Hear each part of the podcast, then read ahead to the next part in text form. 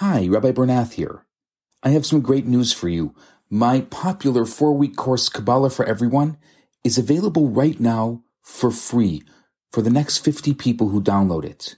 All you have to do is go to www.theloverabbi.com, scroll to the bottom of the page, and you're going to see the download button right there.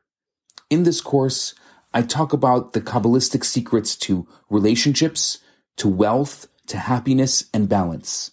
This special offer has been dedicated in loving memory of Ellie Dorfman. I look forward to hearing from you and hope you enjoy the course. Now on to today's episode. Hi, I'm Rabbi Bernath and welcome to my daily Torah thoughts. In honor of the upcoming 22nd anniversary of the Rebbe's passing, I'm doing a special series this week on what is a Rebbe and why we need a Rebbe.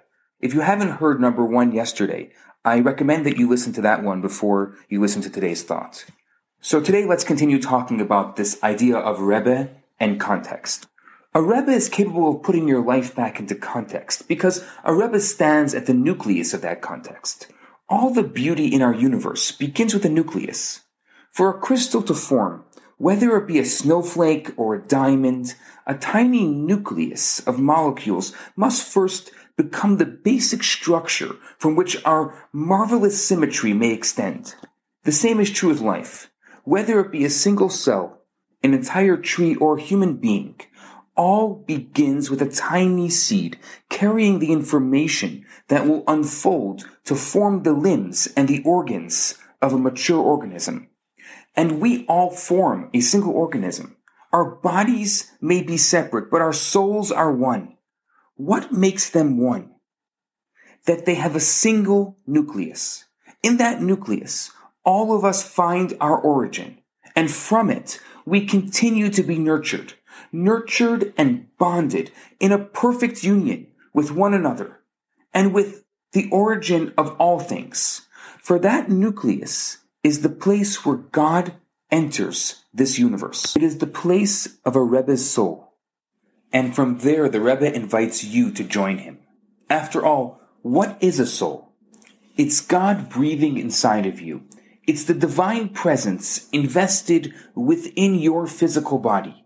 It's what we call a neshama, meaning a breath.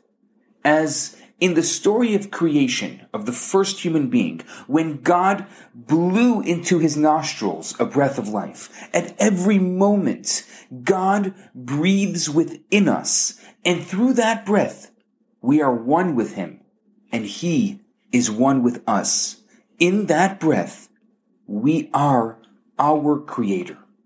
God is one, and so God is found in our oneness, not as individuals, but as a whole, a singularity, not as I, but as we, as a harmony of many parts becoming one.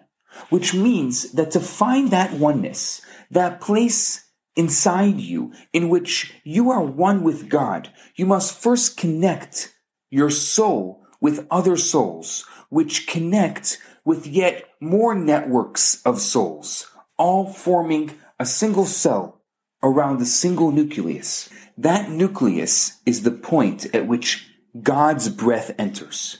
It's where all things become one. In that nucleus, the Rebbe stands. And from there, he brings us together as one, to feel one another, to know us, to know ourselves, and to know our center, our core, the place where God enters each of our souls. A Rebbe connects us with our God, and then gets out of the way. We're going to continue this thought tomorrow. For now, I'm Rabbi Yisroel Bernath. Have a fantastic day. Hi, Rabbi Bernath here. I have some great news for you. My popular four week course, Kabbalah for Everyone, is available right now for free for the next 50 people who download it.